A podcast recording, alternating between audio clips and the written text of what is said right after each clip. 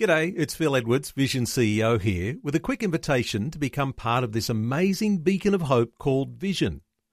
Together we can put our love into action to help people of all kinds build or rebuild their lives on the truth of God. Please consider the part you can play during our upcoming Visionathon appeal, remembering that it's your support that makes Vision possible, including this podcast. Life, culture, and current events from a biblical perspective. 2020 on Vision. Uh, with our Ask Alex segment, Alex Cook, the founder of Wealth with Purpose. Alex is back with us. Hello, Alex. Welcome back. Hey, Neil. Great to be with you again.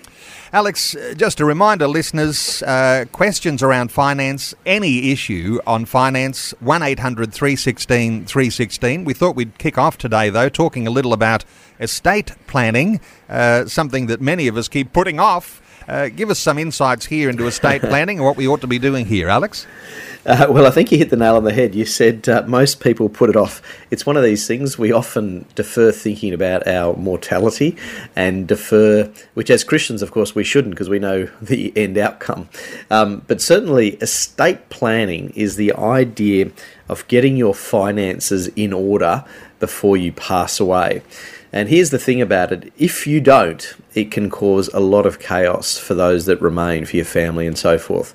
Um, in fact, in Australia, about 40% of the population die intestate, which means they die without a will in place.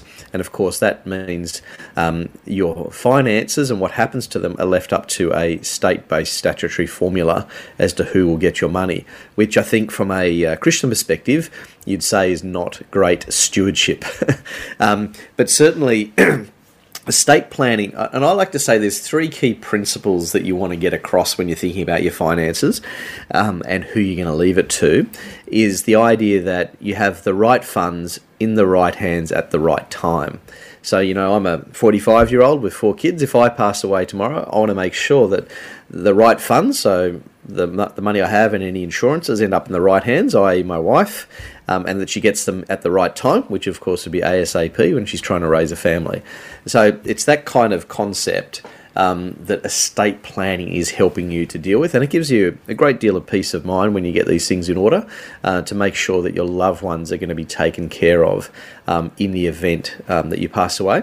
But also, from once again, from a Christian perspective, it really is your final act of stewardship. You know, what are you doing with the money that God has put into your hands and who are you leaving it to?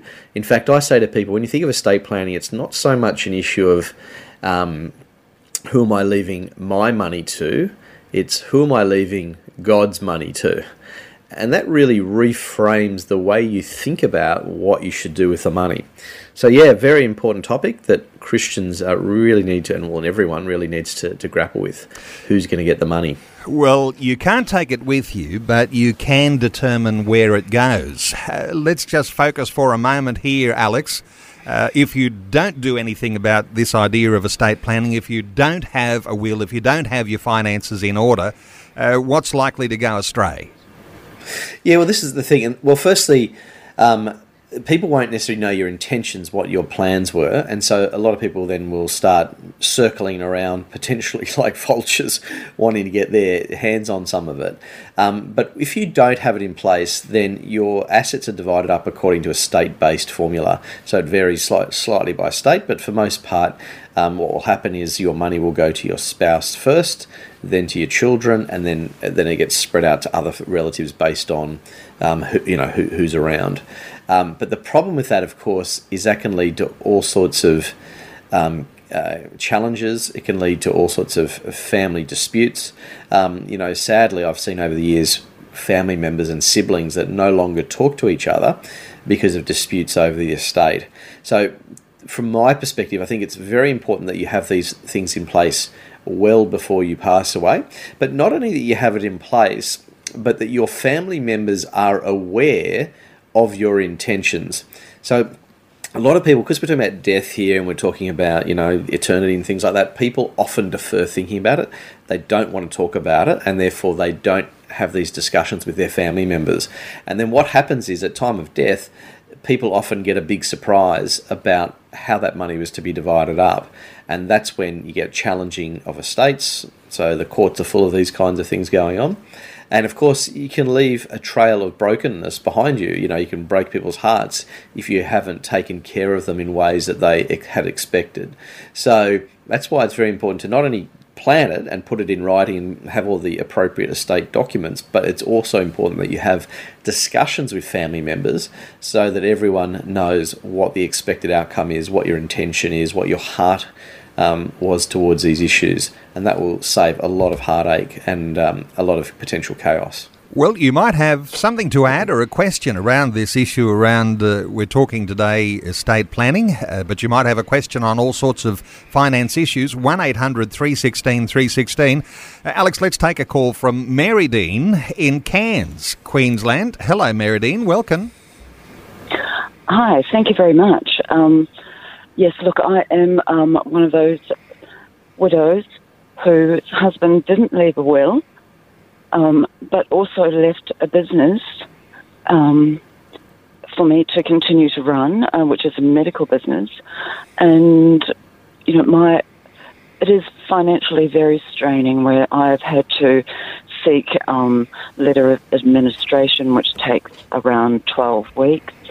Um, it can be a majorly long and um, stressful process, but it's something that you actually have to do.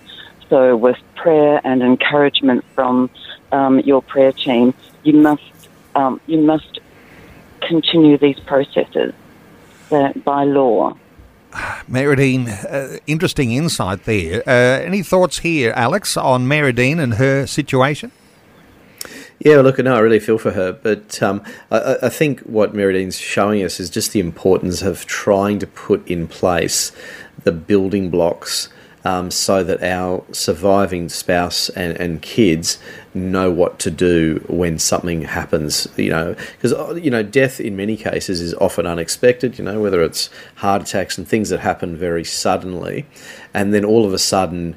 Um, chaos can happen. Now, I mean, a really simple one is simply these days, you know, we all do our banking online and so forth. But here's a question for listeners Does your spouse know where all the passwords are? Do they know how to access the money if you're the one who's doing it all? Um, and, and vice versa, obviously, between spouses. So, all those sort of things are very important. And of course, Mary Dean's is a very interesting one because it's added an extra layer of complexity, and that is having your own business. And when you have your own business, that also has all sorts of challenges. Um, so one of the things that we encourage people to have, and this is a thing called key man insurance, so that if someone passes away who is the key person, um, that there is money there available um, so that you can hire someone to bring in to run the business and so forth to take things over and keep it going for as long as is necessary um, to, to stable the ship, so to speak. Um, so there's lots of little things that can be done, but it all comes down to the very simple fact that things need to be prepared in advance. Um, and as I say, it's one of these topics, and, and Neil, you said it right at the start, that we tend to put off. We don't deal with it now. We don't want to face our mortality. We don't want to think about it too much. Um, and the risk we do is we do a major disservice to our loved ones if we haven't taken um, the appropriate actions. Mary Dean, still got you, and I wonder if yes. you wouldn't mind if I ask do you feel as though your husband was not specific enough when he did make his will as to what might happen in the business? Um, I think he he was quite specific, um, but maybe I um, kind of left that to him and expected that he would be here forever. So I didn't know passwords. Um, look, I didn't even know a direct contact number for his mother because they were all in his phone. So I um, obviously was very reliant on him um, having all of that. But it did take me a good month to kind of get myself on top of all of that, and I had to go and find it all and take over. Mary Dean, thank you so much mm. for calling in. Uh, a scenario that brings out those important elements uh, that it's more than just saying where your money goes, but actually how to access the money. That's a part of the mm. plan. No doubt that's part of that documentation that you work on if you're making an estate plan, Alex. Exactly right. And also, Neil, I'd say it's not also just on, on death, it's also on disablement. So, one of the documents that you have beyond a will is a thing called an enduring power of attorney. And the scenario in which that may be used is when you lose capacity. So, if I'm in a, a motor vehicle accident, I end up in hospital, and my wife needs to access money in, in our accounts. If um, those accounts happen to be in my name, and she then goes to the bank to try and access them, the bank will say, Well, they're not in your name, we won't give you access. And that's where the document called the power of attorney will give you the freedom to be able to access the spouse's money and then, you know, pay the bills and so forth. So having these documents in place even before death is just as important as having ones like a will, which are for post death. So, yes, it all comes down to proper preparation. Mary Dean, thank you so much for your call. 1 800 316 316. If you'd like to join in our conversation, you might have a question. Let me just throw a big spanner into uh, the works here with a very significant thing that's happening around Australia right now, Alex. And we talk about mm. uh, the idea of families uh, reduced into conflict if there isn't the right documentation here in some level of estate planning and a will. You mentioned the words family circling like vultures. And in uh, the perfect world, you might assume that all your kids are going to be wonderful and they're going to treat everyone uh, just nicely when you go and uh, they're not going to squabble over your assets at all. But there's something here which is deepening right now. And I know that they're about to have some level of vote in the state of Queensland around issues of euthanasia or voluntary assisted dying. It's already law in Victoria and in Western Australia. And the way that chaos is uh, is the likelihood around this idea of inheritance impatience. Uh, you're familiar with that terminology. Is this one of those conflicts that the government is likely to exacerbate here because they're really uh, uh, moving away from what we'd understand as a Christian foundation for a, a respect for life? Any thoughts here?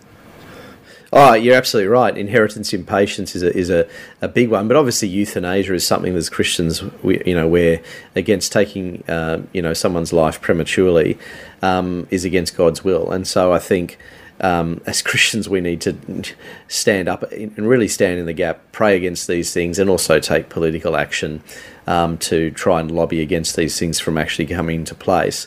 But it was interesting you used the term inheritance impatience because it makes me think of the, the story of the prodigal son in the Bible who wants his inheritance, you know, up front before his father's even passed away.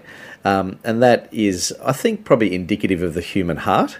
And I think this is the you know, you know, the Bible tells us the human heart is wicked, and therefore, when it comes to some of these things, often it just comes down to money, and people become extraordinarily greedy.